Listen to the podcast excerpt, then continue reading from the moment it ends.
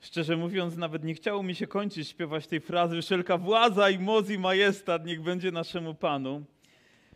Dotarły do mnie dość takie trudne wiadomości, ponieważ dowiedziałem się, że kościoły w Irlandii są pozamykane, znaczy zbory ewangeliczne są pozamykane, w Czechach ograniczone do sześciu osób i jeszcze nie mogą śpiewać. Nie wiem, co poprzez to możemy rozumieć, czy wszyscy nie mogą, czy grupa nie może, czy w ogóle musi być cisza. Jaka może być nasza odpowiedź? Tylko uwielbienie. I w związku z tym jutro będę na nabożeństwie w Nowym Dworze Mazowieckim. E, w piątek będę w Kutnie na nabożeństwie. To moja odpowiedź na takie sytuacje. I myślę, że wszyscy powinniśmy mieć taką odpowiedź, żeby być tam, gdzie imię Pana Jezusa jest wielbione, póki ten czas łaski jest nam dany i wykorzystać go maksymalnie. A gdyby tak się stało, że nam by zabroniono, śpiewalibyśmy za cenę nawet mandatu. Ile jest warte moje uwielbienie przed Bogiem? 500 złotych? Ktoś by was zaśpiewał, gdyby 500 złotych to kosztowało? Chwała Bogu. Nawet brat Mariusz by zaśpiewał. Chciałbym to usłyszeć, bracie. Aleluja, jak się cieszę z waszej postawy.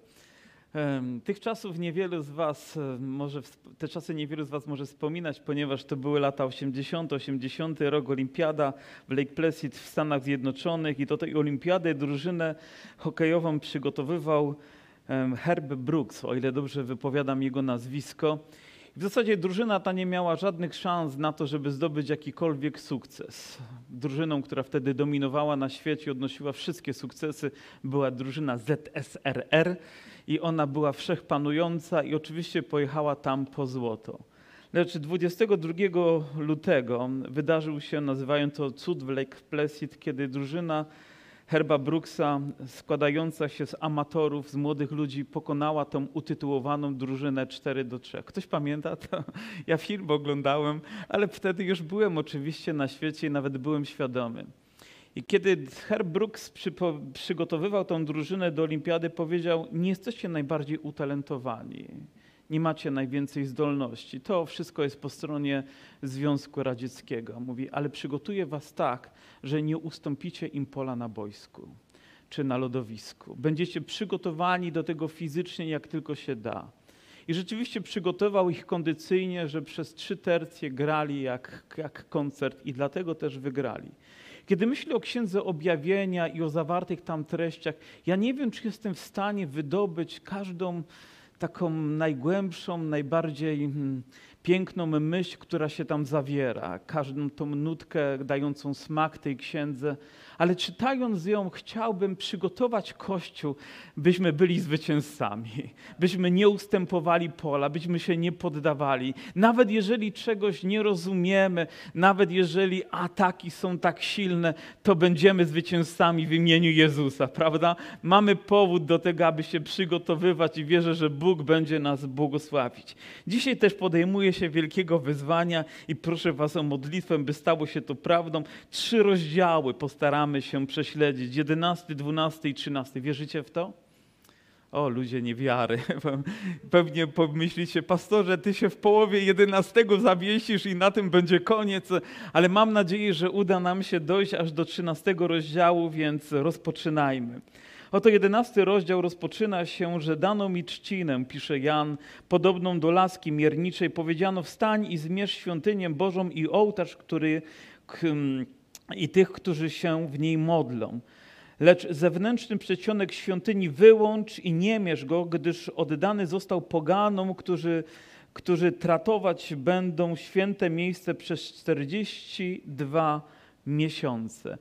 Pojawiają się tutaj informacje, z którymi musimy się zmierzyć, znając też nieco historię. Jak wiemy, Księga Objawienia była spisywana w latach 90. I wieku, a w latach 70. w Jerozolimie pojawiło się coś tragicznego, bo oto wojska rzymskie natarły i wiecie co zrobili? Zburzyli świątynię. Jej nie było. Pozostała tylko ta ściana płaczu, przy której dzisiaj ludzie się modlą. Ja też tam byłem i też się modliłem i też w tej atmosferze uczestniczyłem. Było to coś niezwykłego. Jakiś, jakiś czas temu było mi dane i chętnie bym tam jeszcze powrócił. Ale nie było już świątyni, a tutaj otrzymuję informację, polecenie, że ma zmierzyć świątynię. A więc rozumiemy, że chodzi o coś więcej niż tylko budynek. Nie chodzi tylko o te fizyczne wymiary, ale chodzi o to, że Bóg chce dokładnie wiedzieć, jaka jest szerokość, może długość, a przede wszystkim liczba tych, którzy są w świątyni i którzy się modlą. I myślę, że ponad wszelką wątpliwość jest to odniesienie do ludu Bożego, no bo któż będzie się modlił? Nie ci, którzy są na zewnątrz, czyli ci, którzy są wewnątrz, ci, którzy należą do Kościoła, należą do wybranych, do powołanych i Bóg chce, aby każdy z nich został policzony, został zapieczętowany na to, co ma się wydarzyć. Nie jest mu obojętny żaden wierzący człowiek. Bóg chce o tym wiedzieć i on chce mieć nad tym też kontrolę. Widzę też pewne rozróżnienie. Oto nie to, co na zewnątrz, ale to, co dzieje się w życiu Kościoła. Dzisiaj być może są jakieś tendencje, mówi się, o nie ma różnicy między światem a Kościołem. Niektórzy mówią, o musimy się dostosować do tego świata, by być może niektóre różnice zniwelować, ale nie znajduję podstaw biblijnych, które w jakikolwiek sposób by próbowały ograniczać to, że my mamy się wyróżniać. Rozumiecie? Mamy płonąć, mamy być światłem, mamy być świadectwem, mamy być chwałą dla Boga, mamy żyć życiem świętym, mamy być poświęceni od Boga. Tego w świecie nie znajdziemy, a taki ma być Jego Kościół. Ma być pełen modlitwy i uwielbienia. Kiedy spotkaliśmy się w poniedziałek na spotkaniu modlitewnym, zrobiłem też nam zdjęcie, wrzuciłem w odpowiednie e, strony, żeby ludzie wiedzieli, że Kościół w Dąbrowie, nawet w najtrudniejszych czasach, nie przestanie się modlić. I cieszy mnie to, że napływają nowe też prośby modlitewne. Może ktoś zobaczył, może ktoś sobie uświadomił, że poważnie traktujemy modlitwę i chcę Wam zapewnić, zapewnić Was o tym, że gdy przysłacie te prośby, przedstawiamy je, a później każdy z nas idzie indywidualnie, modli się w jakiejś sprawie o kogoś, kto może jest oddalony nawet stąd od 2000 kilometrów. Nie ma znaczenia, aby ręka Boża tam była z Tobą, aby Duch Święty Cię dotykał, ponieważ gdy jesteś jesteśmy Kościołem, mamy się modlić. I widzę Kościół, który się modli. Ciekawą też rzeczą jest, że ta sceneria często będzie się przesuwać z ziemi do nieba, z, nieby, z nieba na ziemi, ale to, co się dzieje tam, ma znaczenie również i tutaj. Bóg chce, żebyśmy byli odzwierciedleniem, a tam widzimy niebo pełne chwały. I oto na scenie znowu pojawiają się dwaj świadkowie, i o tym czytamy od kolejnego wiersza. I dam dwom moim świadkom moc, i będą odziani w wory prorokować przez 1260 dni. Wcześniej pojawia się też, że przez 40 dwa miesiące. Czy ja dobrze liczę, że 42 miesiące to jest 3,5 roku, dobrze? Bo 3 po 12 plus 6, a 1260 dni, jak myślicie, ile to jest? Dokładnie to samo. Ta liczba będzie się pojawiać i ona nie jest tutaj w Biblii przypadkowa. Jakby jest połową liczby jakiej? Siedem, która jest wymiarem też pełni Bożej, a więc wiemy, że będziemy uczestniczyli w czymś, co jest podzielone. Będzie czas lepszy i później będzie czas trudniejszy. Ale Bóg nad wszystkim ma kontrolę. On zna swoich, ponieważ jesteśmy zmierzeni, jesteśmy policzeni. Przecież Bóg znał wymiary świątyni, bo On nakazał niemalże, jak ona ma być zbudowana, a przynajmniej przybytek wiemy, że dokładnie został zaplanowany co do centymetra. Oni to są dwoma drzewami oliwnymi i dwoma świecznikami, które stoją przed Panem ziemi. A więc widzimy, że są to też symboliczne postacie, ponieważ drzewo oliwne, i tak też często mówimy na Izrael, i patrzymy też w stronę Izraela, bo to, co się dzieje tam, ma również przełożenie na to, jak my możemy rozumieć czasy, w których żyjemy, sytuację, która się dokonuje na naszych oczach. Izrael jest tym miernikiem, jest tym drzewem oliwnym. Jeżeli ono już powiedzmy ku jesieni się zbliża, albo gdzieś jakieś znaki na nim występują, to również jest to świadectwem dla nas, że mamy być przygotowani. Więc ci dwaj mężowie, umówmy się, to też mogą być symboliczni, ale są różne interpretacje odnośnie tym, kim są ci dwaj wierni świadkowie świadkowie. Niektórzy uważają, że ci dwaj świadkowie symbolizują Stary i Nowy Testament. Ładne wytłumaczenie, prawda? Oto Stary Testament i Nowy Testament, dwaj świadkowie, którzy dają świadectwo o Bogu, Jego łasce, miłości i mocy. Ale mamy też inne wytłumaczenia. Oto mamy dwie postaci w Biblii, które nie umarły, ale zostały zabrane. Pamiętacie? Henoch. Ktoś kiedyś powiedział, że Henoch udał się na tak długi spacer z Bogiem, że Bóg mówi: Wiesz co, Henoch, już ci się nie opłaca wracać, chodź do mnie. I zabrał go. I myślę, że to było piękne, gdy został zabrany. I drugą postacią jest Eliasz. Też przyjechał po niego wóz, Pan Bóg go zabrał. I że to są ci świadkowie, ponieważ oni nie umarli.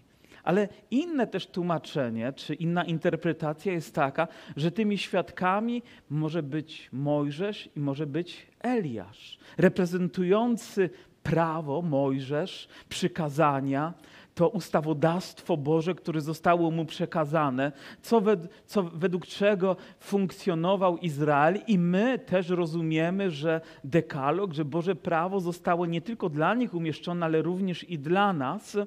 I Eliasz, który był też pełen łaski i mocy Boga, Bóg poprzez niego dokonywał niesamowitych rzeczy, że to oni będą. Nie wiem, czy będą tak rozpoznani.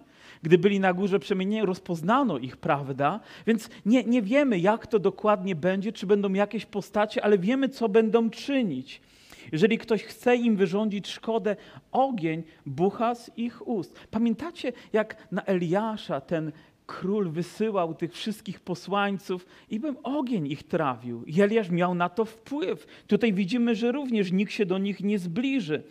Tak musi zginąć każdy, kto by chciał im wyrządzić szkodę. Oni mają moc zamknąć niebiosa aby nie padał deszcz. I znowu mamy odpowiedź. Tak? Eliasz modlił się i deszcz nie padał. Modlił się i deszcz został znowu spuszczony. Za dni ich prorokowania mają też moc nad wodami, by je zamknąć, yy, przepraszam, by je zamienić w krew i dotknąć ziemię wszelką plagą, ilekroć zechcą. I znowu możemy odnieść się do Starego Testamentu i zobaczyć Mojżesza, poprzez którego Bóg objawiał, manifestował też swoją moc po to, żeby serce faraona zmiękło, skruszyło się, by, by mógł wypuścić naród izraelski, a może najlepiej, gdyby mógł pokutować, odwrócić się od grzechów. I myślę, że taki też jest cel. Oni będą mogli te rzeczy czynić. Czy myślicie, że to ludziom będzie się podobać? Czy będą mówić, o co za wielka moc Boża, będą wrzeć, będą pełni nienawiści wobec tych dwóch świadków, którzy będą wydawać to świadectwo. I nieważne jak wielu ludzi zwróci się przeciwko nam, najważniejsze jest to, że Bóg jest razem z nami. I że On dał nam moc, dał nam prawo, dał nam swój autorytet. To On zapieczętował nas, a więc możemy być pełni pokoju, nadziei i ufności. Prawda, Kościele? Więc będziemy przygotowani. Ja nawet nie wiem, czy wszystko w pełni rozumiem, ale wiem, że Jezus jest ze mną. Że On powiedział, nie opuszczę Cię, nie zostawię Cię. I to jest wystarczająca obietnica, bym stanął przed przeciwnościami, okolicznościami i powiedział: Panie, ufam Ci. Nie wiem, czy rozumiem, ale ufam Ci całym moim sercem. A gdy już złożą swoje świadectwo, a więc to będzie określony czas, zwierzę wychodzące z otchłani stoczy z nimi bój i zwycięży i zabije ich. Oto pojawia się zwierzę, pojawia się antychryst, który będzie z nimi walczyć i co zrobi? Zwycięży i zabije. A więc zobaczcie, gdy czytamy Księgę Hioba, to wiemy, że diabeł no, miał pewien dostęp do Boga, tak? mógł z nim rozmawiać, ale też gdy chciał wyrządzić cokolwiek, to nic nie zostało wyrządzone bez dopustu Bożego. I nam się wydaje, o, diabeł robi co chce. Nie, nie. On mógł to zrobić, ale to nie znaczy, że on pokonał Boga, że on tutaj odniósł całkowite zwycięstwo. Po prostu w tym momencie rzeczywiście on wyrządził im szkodę i nikt nie może nam zagwarantować, że my jakiejś szkody, jakichś konsekwencji związanych z naszym ciałem, naszym funkcjonowaniem nie powinniśmy. Możemy przegrać jakąś bitwę, ale nie przegramy wojny ponieważ ona należy do naszego Pana. Jesteśmy Jego własnością. I znowu czytamy dalej, że ich trupy leżeć będą na ulicy wielkiego miasta, które w przenośni nazywa się Sodomą i Egiptem, gdzież też Pan ich został ukrzyżowany. A więc nie trzeba być szczególnym, nawet wybitnym eschatologiem, by zrozumieć, że w tych czasach ostatecznych ten wiersz odnosi się do Jerozolimy. No bo gdzież nasz Pan został ukrzyżowany? W Jerozolimie, prawda? I nazwane jest też to miasto jak? Sodomą i Egiptem. O, to nie są chyba najlepsze, najładniejsze określenia, które mogłyby się odnosić do tego świętego miasta. Oto trzy religie uzurpują sobie niemal prawo do niego w takim ludzkim rozumieniu, bo nawet islam próbuje uznawać to miasto za swoją świętą ziemię.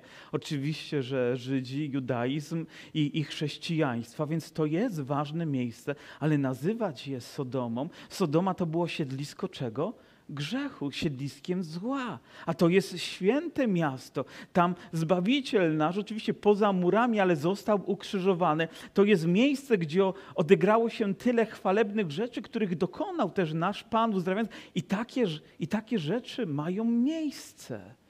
Hmm.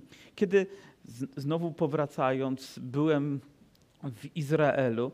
I akurat w tym momencie niekoniecznie tylko w Jerozolimie, ale byliśmy też w innych miastach i byliśmy w Tel Awiwie, niedaleko. Tel Awiw jest uznawany za, za co?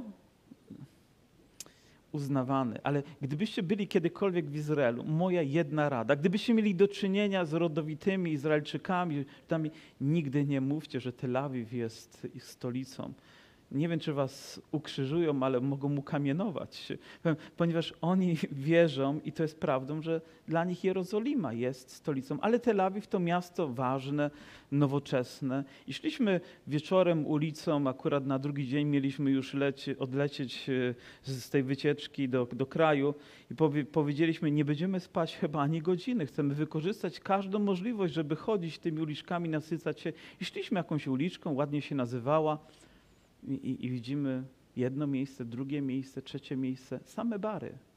Go, go, inne. Jeden za drugim, jeden za drugim, jeden za drugim, jeden za drugim. A mówi, ale to nie, nie w Jerozolimie. Ale dzisiaj, po tylu latach, ja nie byłem w Jerozolimie od, odkąd jak skończyłem 40, czyli 14 lat, więc nie wiem, co się, co się wydarzyło, ale może tak właśnie wygląda dzisiaj Jerozolima. Może takie rzeczy się dzieją na oczach tych pobożnych ludzi. Może to miasto święte zamieniło się w coś, co staje się rozpustą, grzechem, czymś złym, Egiptem, zniewoleniem, jakkolwiek by to nazwać, ale nie jest to pochlebne na pewno świadectwo. I widzimy, że będą tam leżeć ich trupy przez, przez ten czas. I patrzeć będą ludzie ze wszystkich ludów i plemion, i języków, i narodów na ich trupy przez trzy i pół dnia. I nie pozwolą złożyć ich trupów w grobie. Trzy i pół dnia zabici ludzie będą leżeć na ulicach i to ciekawe, że cały świat będzie na to mógł patrzeć. Niewyobrażalne było wtedy nawet pewnie dla Jana, jak to możliwe, że ludzie z wszystkich języków, narodów, no podczas jakiegoś święta rzeczywiście przyjeżdżali, tak jak czytamy w Dniu Pięćdziesiątnicy, oni byli tam zebrani z różnych narodów, ale nie z całego świata. Czy dzisiaj dobie XXI wieku to jakaś trudność wejść w jakąś kamerę, gdzieś od, włączyć telewizor i zobaczyć, co się dzieje, zwłaszcza, że tam będą skupione wszystkie obiektywy świata i oni tam będą leżeć i nikt do nich nie podejdzie. I nawet musimy zrozumieć to, że nie, nie, nie, możliwość pozbawienia pogrzebu kogoś, pozostawienia na ulicy było hańbą, było czymś ujmującym, było czymś obraźliwym, było czymś niegodnym. Nawet nie wiem, jakiego słowa użyć, by wyrazić to, co przeżywają ludzie, którzy nie mogą pochować swoich bliskich. Jak ważne było to dla nich. A więc rozgrywa się dramatyczna scena dla jednych, ale inni z tego powodu zaczynają się radować będą się weselić, a nawet będą sobie podarunki nawzajem przesyłać, widząc tych dwóch świadków, którzy są tam zabici. Ale to jeszcze nie koniec, ponieważ po upływie trzech i pół dniach wstąpił w nich duch żywota i dopiero się zaczyna akcja. z Boga i stanęli na nogi swoje i strach wielki padł na tych, którzy na nich patrzyli. I usłyszeli głos donośny z nieba, mówiący do nich, wstąpcie tutaj. I wstąpili do nieba w obłoku. Nieprzyjaciele zaś ich patrzyli na nich i w tejże godzinie powstało wielkie trzęsienie ziemi i dziesiąta część miasta zawaliła się, zginęła i w tym trzęsieniu ziemi zginęło siedem tysięcy ludzi. Pozostali zaś przestraszyli się i oddali cześć Bogu niebieskiemu. I tak oto nastało drugie biada. A więc widzimy tą dramatyczną rzecz, która się dzieje, hańbiącą rzecz. Ludzie zaczynają się cieszyć z tego powodu i nagle oni powstają na oczach całego świata do życia. Potraficie sobie to wyobrazić? To wzbudzenie z martwych i to, że na oczach ich oni zostaną porwani do nieba. To musi robić wrażenie. Ale czy to sprawi, że wszyscy ludzie się upamiętają? Nawet ten obraz, nie, ale będzie grupa ludzi. I niektórzy bibliści twierdzą, że będzie to szczególnie skierowane do Izraela, aby miał ten czas by pokutować, by zwrócić się do Boga, by oddać Mu chwałę. A więc będzie w tym czasie czas łaski dla tych, którzy będą tego szczególnie, szczególnie potrzebować.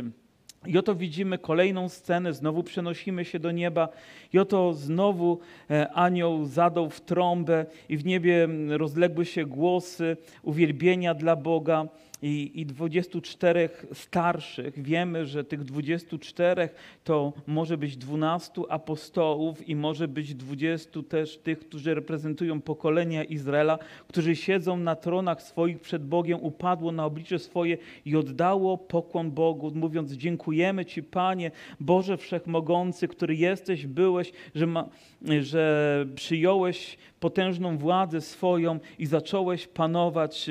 I i, I, widzimy, że znowu uwielbienie jest, jest w niebie, ponieważ ono praktycznie tam nie ustaje, bez względu na dramat, który się rozgrywa tutaj na ziemi. Czy to nie jest wzór dla nas, dla Kościoła? Pomyślcie, że w każdej sytuacji my modlimy się, Panie, tak jak w niebie, tak i na ziemi. A uwielbienie jest tego podstawą. A więc jeżeli czekasz na to, co w niebie, to rozpocznij od uwielbienia od oddania Bogu chwałę. Padnij na twarz i powiedz: Boże, ja nie wiem, czy nawet wszystko rozumiem, ale w tej sytuacji, gdzie ludzie się cieszą, bo myślą, że to jest mój koniec, to może jest zaledwie mój chwalebny początek i Ty będziesz teraz panować i objawiać swoją wielką moc. Amen.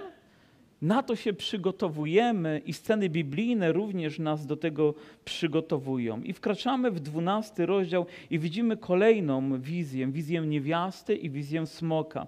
I ukazał się wielki znak na niebie, niewiasta odziana w słońce i księżyc, pod stopami jej, a na głowie jej korona z dwunastu gwiazd a była brzemienna i w bólach porodowych i w męce rodzenia krzyczała. Okazał się drugi znak na niebie, oto ogromny, e, rudy smog, mający siedem głów i dziesięć rogów, a na jego głowach siedem diademów ogon jego zmiótł trzecią część gwiazd niebieskich i strącił je na ziemię i stanął smok przed niewiastą, która miała porodzić, aby skoro tylko porodzi, pożreć jej dzieci. A więc widzimy obraz pewnej walki, która odbywa się między smokiem, który próbuje atakować niewiastę, która otoczona jest dwunastoma gwiazdami. I znowu mamy pewną symbolikę, i teraz zinterpretowanie jej dla nas jest dość ważne, żeby zrozumieć cały ten fragment. I jak wiecie, gdy mamy do czynienia z Księgą Objawienia, to mamy różne interpretacje tego samego fragmentu. Nie, nie dziwię się, że jedna z interpretacji ko Kościoła historycznego, katolickiego mówi, że kobietą przyodzianą w te gwiazdy jest Wiecie kto? Maria. No i, i dzieciątko Jezus ma urodzić się. Nie ma wątpliwości, że smokiem, który atakuje i to chyba się nie zmienia, jest diabeł. I to nawet mamy wyjaśnione, a więc mamy tutaj jasność. Dla nas, znowu ludzi ewangelicznie myślących, ta interpretacja nie bardzo do nas przemawia. A więc grupa protestancka jakby ma inną, inną interpretację tego fragmentu. Niektórzy mówią, że tą niewiastę czy ta niewiasta reprezentuje Izraela, z którego wyszedł Zbawiciel, że on jest tym i oczywiście diabeł atakuje, ale za każdym razem jakby cofamy się, cofamy się, a Księga Objawienia nie mówi o przeszłości. Prawda? Mówi o tym, co się dzieje, o tym, co ma się wydarzyć, a więc przygotowuje nas na to, więc znowu jeszcze inaczej musimy jakby spojrzeć na ten fragment i chyba najbliższą też mojemu sercu, że powiem, kobietą, oblubienicą, która jest tutaj przedstawiona, jest naród wybrany, Kościół. Nowego Testamentu, Nowego Przymierza, bez względu na to, z jakiego narodu, z jakiego, jakiej kultury pochodzi, że On jest tym obrazem. I możemy też jakby widząc to, cały ten fragment dotrzeć do takiego wniosku, ponieważ widzimy, że jest atakowany, widzimy, że Bóg w ponadnaturalny sposób chroni tą niewiastę. Bóg wiemy, że chroni swój Kościół i będzie to robił przez trzy i pół roku, aby strzec. Więc każda z tych rzeczy, która jest tutaj symbolicznie przedstawiona, ma dla nas pewną wartość i odniesienie do czasów i musimy też być mądrzy w interpretowaniu, żeby się nie zagalopować i nie popatrzeć tylko wstecz, ale rozumieć, że dzisiaj, że za chwilę Kościół będzie poddany próbie, że wierzący, ci, którzy narodzą się, ci młodzi wierzący, którzy narodzą się, będą atakowani, będą narażeni na niebezpieczeństwo. Oto diabeł upodobał sobie ich, aby ich zaatakować i, i zniszczyć.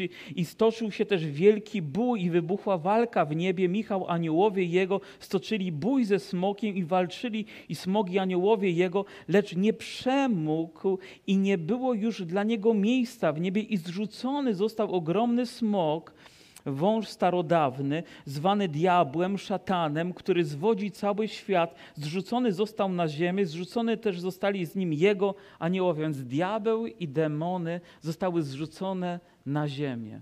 Wiecie, co to spowodowało? Spowodowało to, że diabeł zobaczył, że jego czas jest bardzo krótki i w związku z tym musi jeszcze intensywniej działać, by zwodzić, by zabijać, by niszczyć, by występować przeciwko niewieście, występować przeciwko chrześcijanom, występować przeciwko Bożemu ludowi. Usłyszałem dognośny głos niebie mówiący: Teraz nastało zbawienie i moc i panowanie Boga naszego i, i władztwo pomazańca Jego, gdyż zrzucony został os oskarżyciel braci naszych, który dniem i nocą oskarżał ich przed naszym Bogiem.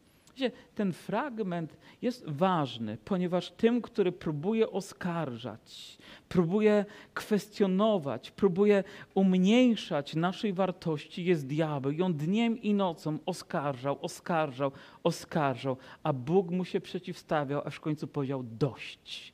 Nie będziesz więcej oskarżał wybranych Bożych. Przecież ja ich usprawiedliwiłem, ja ich zbawiłem, ja ich wybrałem, ty nie masz do nich prawa. Ale pojawia się pewne nadinterpretowanie i nadużycie tego fragmentu. Bo oto ludzie mówią, skoro tak jest, to nikt nie ma prawa w jakikolwiek sposób mnie osądzać. Wiecie, jest różnica pomiędzy pewnym oskarżeniem, które miałoby wydawać wyrok na nas, skazujący nas na potępienie, i to musimy być tego świadomi, że tutaj żaden z nas takiej roli nie może przyjąć, a z drugiej strony pewien, pewien osąd, który musimy dokonywać również i my, wierzący, ale o tym tutaj nie ma mowy.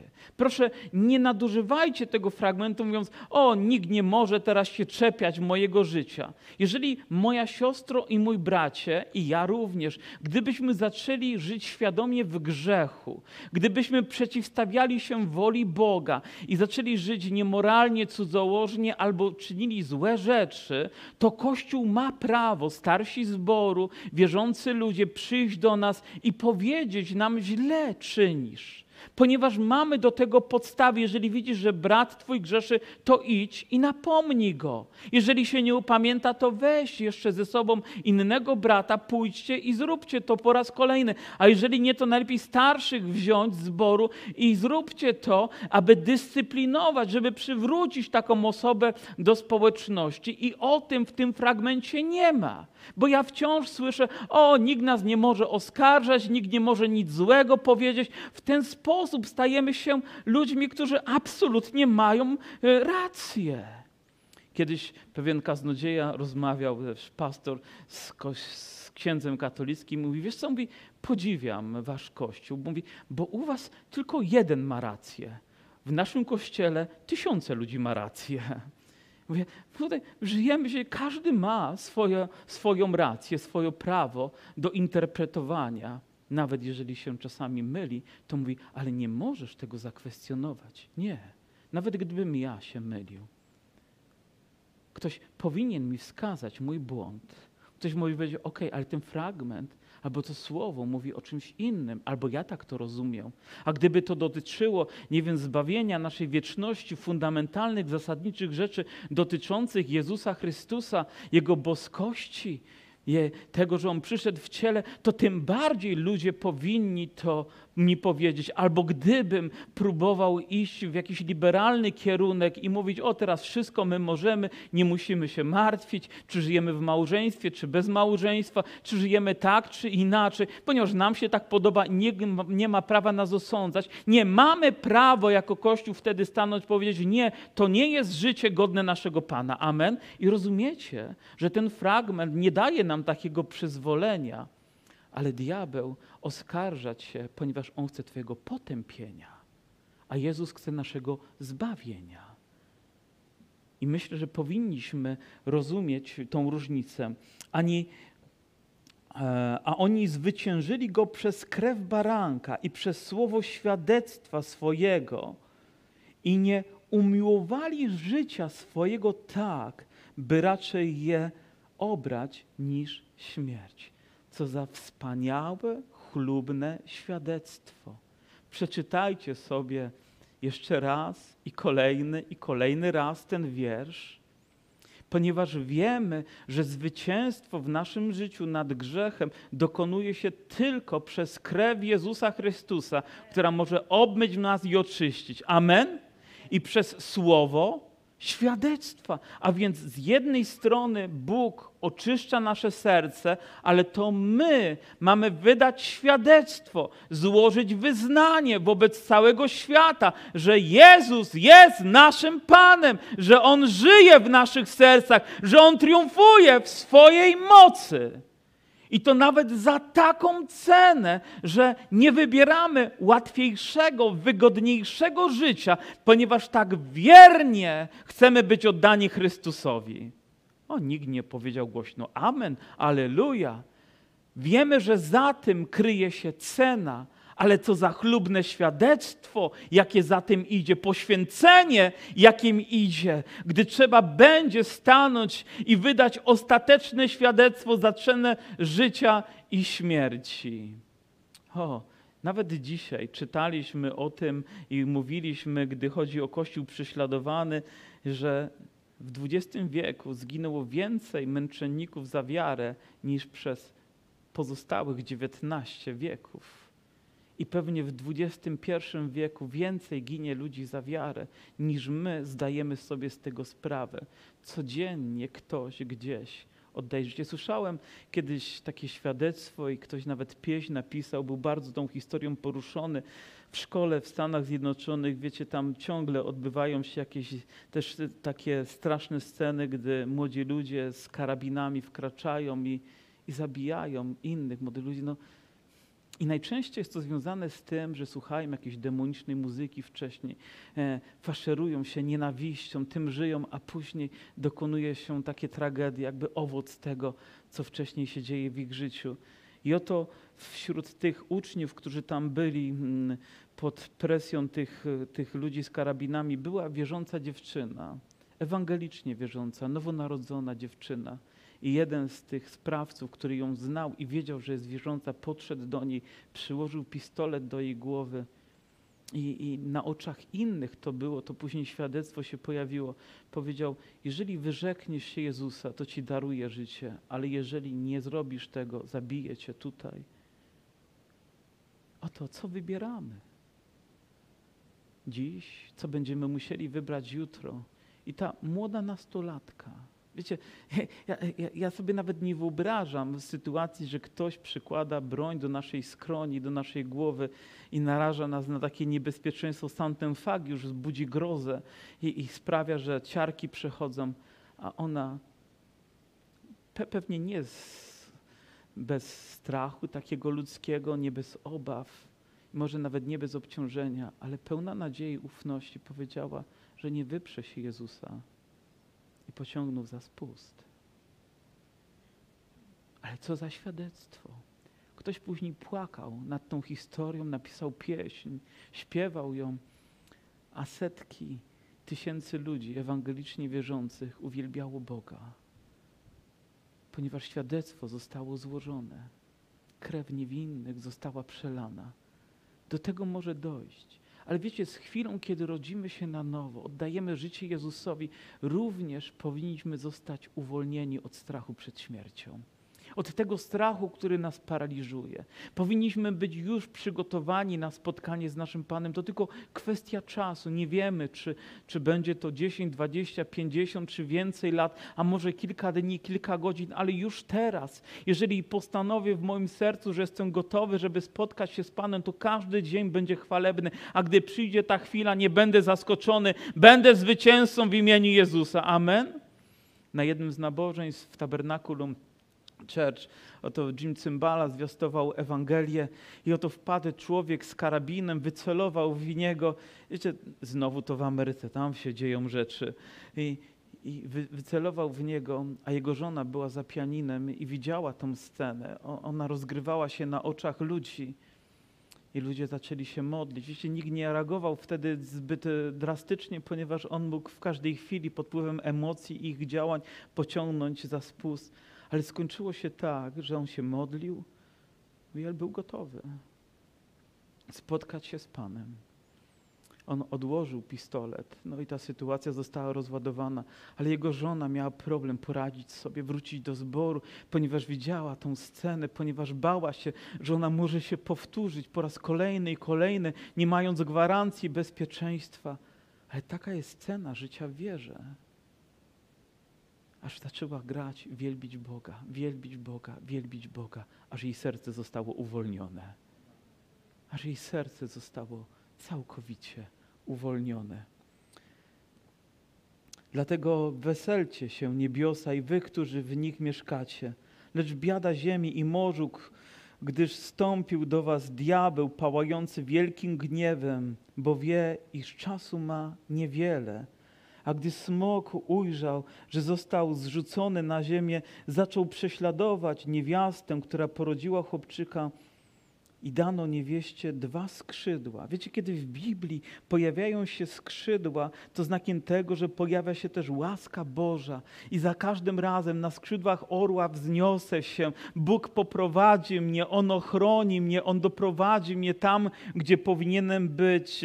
Wielkiego orła, aby poleciała na pustynię, na miejsce swoje, gdzie ją żywią przez czasy i pół czasu z dala od węża, czyli przez trzy i pół roku. Czyż to nie jest odniesienie do Kościoła? Czyż nie mamy dowodu, że ten obraz tej niewiasty to jest Kościół, o który Bóg ponadnaturalny sposób będzie się troszczył. Być może przyświecała też Janowi ta historia, która wydarzyła się w 70 roku, kiedy wojska rzymskie nacierały na Jerozolimę. Bóg ostrzegł swój Kościół, przynajmniej takie są zapiski dotyczące historia, aby wyprowadzić ich na pustynię, aby uciekali w góry, aby się oddalili od tego miejsca, aby On mógł ich ustrzec. I wierzę, że w tym trudnym czasie tak będziemy mieć mieć takie sytuacje, będziemy mieć świadectwa również i męczeńskiej śmierci, ale będziemy też mieć Bożą ochronę, będziemy widzieć, jak Bóg w ponadnaturalny sposób będzie chronić swój Kościół, będzie go karmił, będzie go strzegł, bo On jest Bogiem Wszechmogącym.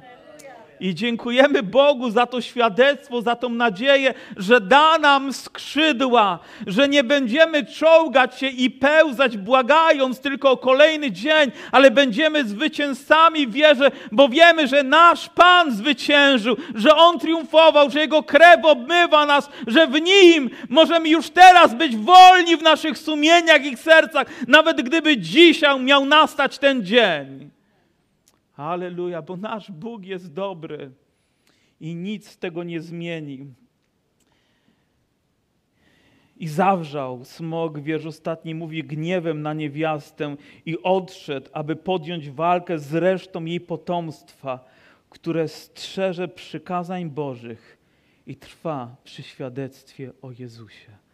Co za piękne słowa, które strzeże i trwa przy świadectwie. I w zasadzie, tak jak obiecałem, nie dokończyłem, bo to wcześniej mówiłem niż później, że wszystko, ale e, przejdziemy. Ale co za wspaniała końcówka tego rozdziału. I chciałbym pozostawić też te słowa, które mam nadzieję będą prawdą w nas każdego dnia, że będziemy strzec Bożego Słowa w naszym życiu i że będziemy składać chlubne świadectwo naszym Panu Jezusie Chrystusie w każdym czasie. Amen? Dochowamy Mu wierności, nie poddamy się. Myślę, że sytuacja, która wywołuje, że kościoły muszą być zamknięte, albo imię Pana Jezusa nie może być wielbione tak, jak On na to zasługuje, a nie wiemy też, jak to się posunie dalej, powinny budzić nasze zmysły, uświadamiając nam czasy, w jakich żyjemy. Może otwierać szerzej oczy, patrzeć na Jerozolimę, patrzeć na okoliczności, patrzeć na to, co się dzieje, ale przede wszystkim patrzeć na Boże Słowo, bo tam są obietnice, które będą nas strzec. Tam jest nadzieja, która nas przyświeca. Tam jest moc i autorytet Bożego Słowa, którego dzisiaj potrzebujemy może bardziej niż pokarmu, który potrzebujemy każdego dnia, ponieważ dzięki niemu żyć będziemy. Oto nasz Pan, oto nasz Zbawiciel. Za chwileczkę kolejny rozdział, trzynasty rozdział, wizja dwóch zwierząt. Czy mam jeszcze czas, żeby krótko mówić? Jak myślicie? Do rana, co tam, nie? To jeszcze chwilę. Nie będę zagłębiał się w poszczególne wiersze, tylko wiemy, że na scenie pojawiają się dwie postaci. Żadna z nich nie jest tą, którą chcielibyśmy zobaczyć ich opis wskazuje na straszny wygląd. Ja nie wiem, czy fizycznie tak muszą wyglądać, ale duchowo taki jest obraz, druzgoczący, niszczący, pełen zła, nienawiści, plugastwa. Niektórzy mówią, że to są obrazy imperiów, rządów tego świata, przynajmniej jedna z tych, jedno z tych zwierząt reprezentuje. I chyba zgodność jest również wśród interpretatorów tego fragmentu taka, że dotyczy dwóch postaci, które będą równolegle działać. Jak mamy wcześniej tych dwóch świadków, którzy mówią o Bożym Słowie, składają świadectwo, tak również tutaj pojawiają się dwie postaci. Jedna będzie miała taki kontekst polityczny będzie poprawna politycznie, będzie miała wpływ, będzie miała władzę, będzie miała pewien autorytet, którym będzie się cieszyć, będzie może wpływać na zmianę rządów, ustaw na całym świecie i ludzie będą klaskać, może będzie rozwiązywać problemy ekonomiczne i inne rzeczy i ludzie będą tym zachwyceni. I wydaje mi się, że w tą stronę to zmierza. Ludzie czekają na kogoś, kto by nas wybawił, nadał lepszy status naszemu życiu, podniósł nas tutaj. O, chcielibyśmy takich zapewnień. I gdyby taka postać pojawiła, oj, będzie miała wielkie uznanie. Ale druga postać jest jeszcze, jeszcze gorsza, wydaje się, od tej, ponieważ jest tu kontekst religijny, jakiejś duchowości, którą będzie reprezentować nawet do tego stopnia, że będzie czynić cuda będzie uzdrawiać ludzi na oczach świata i ludzie będą zachwyceni. Oto nowy ruch religijny, oto coś, na co czekaliśmy, coś, o teraz to jest autentyczne. A więc widzimy ten aspekt polityczny, ten religijny, który łączą się ze sobą, powodując, że ludzie są oniemiali.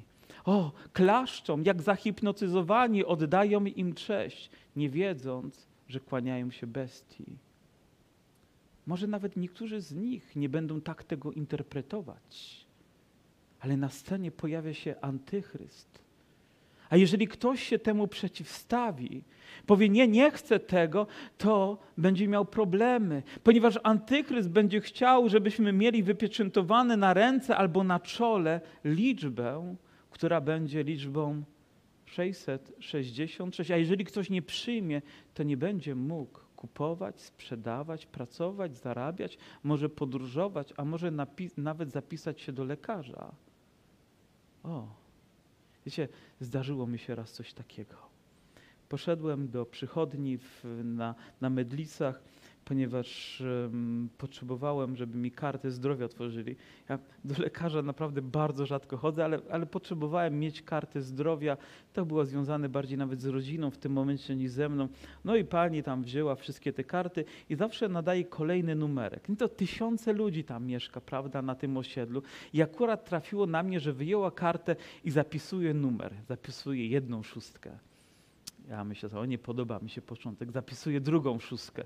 Ja mówię, już bardzo mi się nie podoba. Jak dołożyła trzecią, o mało nie zemdlałem. No, moja karta musi mieć liczbę 666. Wierzcie mi, tak byłem, wie, tylu ludzi, tyle kart, tyle osób tam w tej przychodni, a ja mam mieć liczbę 666. Ja zadrżałem. Ja mówię, proszę panią, ja nie chcę tej karty. A ona mówi, ale pan nie ma wyboru. Proszę panią, nie chcę tej karty. Ale mówi, ale proszę pana, to jest tylko liczba, ja muszę ją przyporządkować. Ale mówi, akurat na mnie musiała trafić. Mówię, nie chcę tej karty. I próbowałem przez kilka minut toczyć z nią walkę. I nie wiem w końcu, jak to się skończyło, bo odszedłem trochę z emocjami od okienka powiedzieć, że nie chcę, przychodnie zmienię, kraj zmienię, ale tej liczby nie przyjmę.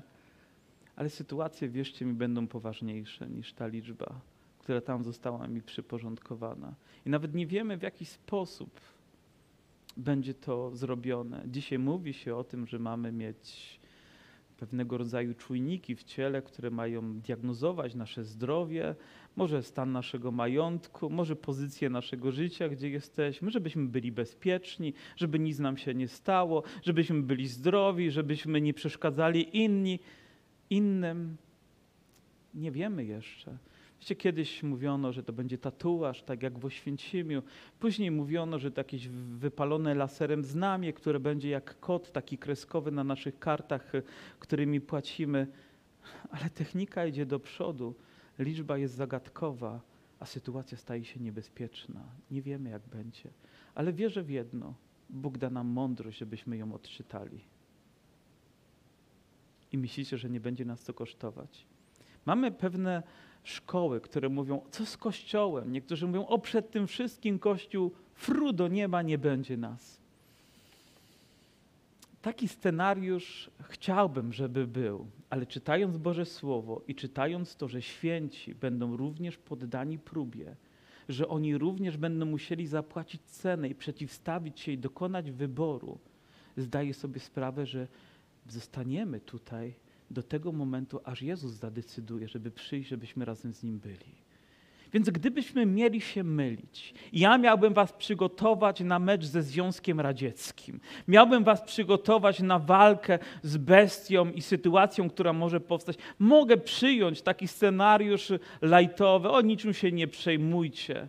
Ale gdy przyjdą doświadczenia, moja siostra przyjdzie ze łzami i powie, pastorze, ty nigdy o tym nie mówiłeś z kazalnicy, że mam być gotowa, a to się stało. I co ja mógłbym powiedzieć? Ale gdyby się stało, że Pan by nas wcześniej zabrał, gdyśmy byli na bokach, wiesz co, zagalopowałeś się trochę, nie? Może za dużo powiedziałeś, ale teraz już nie ma żadnego znaczenia. Więc myląc się, wolę być przygotowany niż zaskoczony na to, co może się wydarzyć. I pewnie się wydarzy. Nie wiem, czy w tym pokoleniu, czy za naszych czasów. Nie jestem tutaj upoważniony i nikt na świecie nie jest upoważniony, żeby wyznaczać datę, ale Słowo Boże nas przygotowuje. Nie musimy być najzdolniejsi, najbardziej intelektualnie błyskotliwi. Nie musimy wyciągać tej każdej nutki piękna tego słowa, żeby delektować nim nasze tylko zmysły, te, te intelektualne podniebienie, ale chcę być gotowy chcę złożyć proste wyznanie, dochować wierności, świadectwa Bożemu Słowu i mojemu Panu Jezusowi Chrystusowi, bo On zapłacił za mnie najwyższą cenę. Amen. I Bóg chce, żebyś Ty, moja siostro, mój bracie, również był gotowy. I niech Pan tak sprawi, byśmy do końca złożyli świadectwo o Nim. Kiedyś słyszałem pewnego kaznodzieja, to było dawno temu, interpretował też tą księgę, miał podobne zdanie do mojego a w zasadzie ja do niego, bo jest starszy ode mnie w wierze i już odszedł do Pana. I mówi, przyszli misjonarze do Chin. To było w czasach, e, kiedy jeszcze nie było wielkiego prześladowania w Chinach, które później wybuchło. I mówią, o nic się nie martwcie, bracia Chińczycy, ponieważ gdy tylko przyjdzie jakiś ucisk, to Pan was zabierze, nie musicie się przejmować. I gdy przyszły prześladowania, ludzie wrócili do misjonarzy i powiedzieli, dlaczego nam nie powiedzieliście? Dlaczego nas nie ostrzegliście, że będziemy więzieni, że będziemy torturowani, że będziemy zabijani? Dlaczego nam nie powiedzieliście? Nie byliśmy gotowi, ale Pan i w tym okazał swoją łaskę. Ale my chcemy być gotowi, mając całkowitą ufność w Panu i nie dając się zastraszyć, nie ulegając lękowi, ponieważ wiemy, że nasz Pan zmartwychwstał i On jest razem z nami, że On da nam skrzydła i poprowadzi nas tam, gdzie Jego łaska sięga, a ona jest nieograniczona, że On będzie nas strzec i On mówi, że nawet włos nie spadnie z naszej głowy bez Jego wiedzy. Wiemy, że nie dołoży nawet grama cierpienia, którego my nie bylibyśmy w stanie udźwignąć. Amen, ponieważ mamy wiernego Boga, powstańmy i oddajmy Mu chwałę. W zasadzie nie wyczekujemy, patrząc na Biblię, bestii, ale wyczekujemy Jezusa, który przyjdzie, aby być razem z nami, abyśmy my przede wszystkim byli razem z Nim. Panie, dziękujemy Ci. Dziękujemy Ci za Twoje słowo. Dziękujemy Ci za to, że to jest żywe słowo, potrzebne słowo. Panie, umacniające, pełne łaski słowo. Panie, ono czasami jest słodkie, a czasami staje się gorzkie, ale jest lekarstwem dla nas, jest uzdrowieniem dla naszych dusz, jest natchnieniem dla nas i wyzwoleniem dla naszego życia. Panie, dzisiaj modlę się o taką wolność do naszych serc, byśmy nie wyczekiwali czegoś ze strachem, ale z nadzieją, Panie, z ufnością. I nawet oczekiwali i modlili się o Twoje przyjście. Panie, gdy będzie trzeba, Ty nawet czas skrócisz. Panie, zegarki przesuniesz, jeżeli trzeba. Słońce zatrzymasz i księżyc, aby objawić swoją moc w życiu Twojego Kościoła, mojej siostry i mojego brata. I dziękuję Ci za to, że Panie, Ty liczysz swój Kościół i chcesz, żeby każdy z nas, Panie, miał tą pieczęć w swoim sercu, która mówi własność moja, własność moja, własność Pana. I diabeł nie ma do nas prawa. Tak, może urządlić nasze ciało, ale Panie, nie zabije naszego ducha. Nie zabije, ponieważ Ty żyjesz w nas. I nie pozwoli, żeby zbliżył się nawet o milimetr do nas, bliżej niż Ty na to zezwolisz i ochronisz, Panie, swój Kościół w ponadnaturalny sposób. Błogosławimy, uwielbiamy i wywyższamy Twoje imię. Amen. Amen. Chwała naszemu Panu. Aleluja.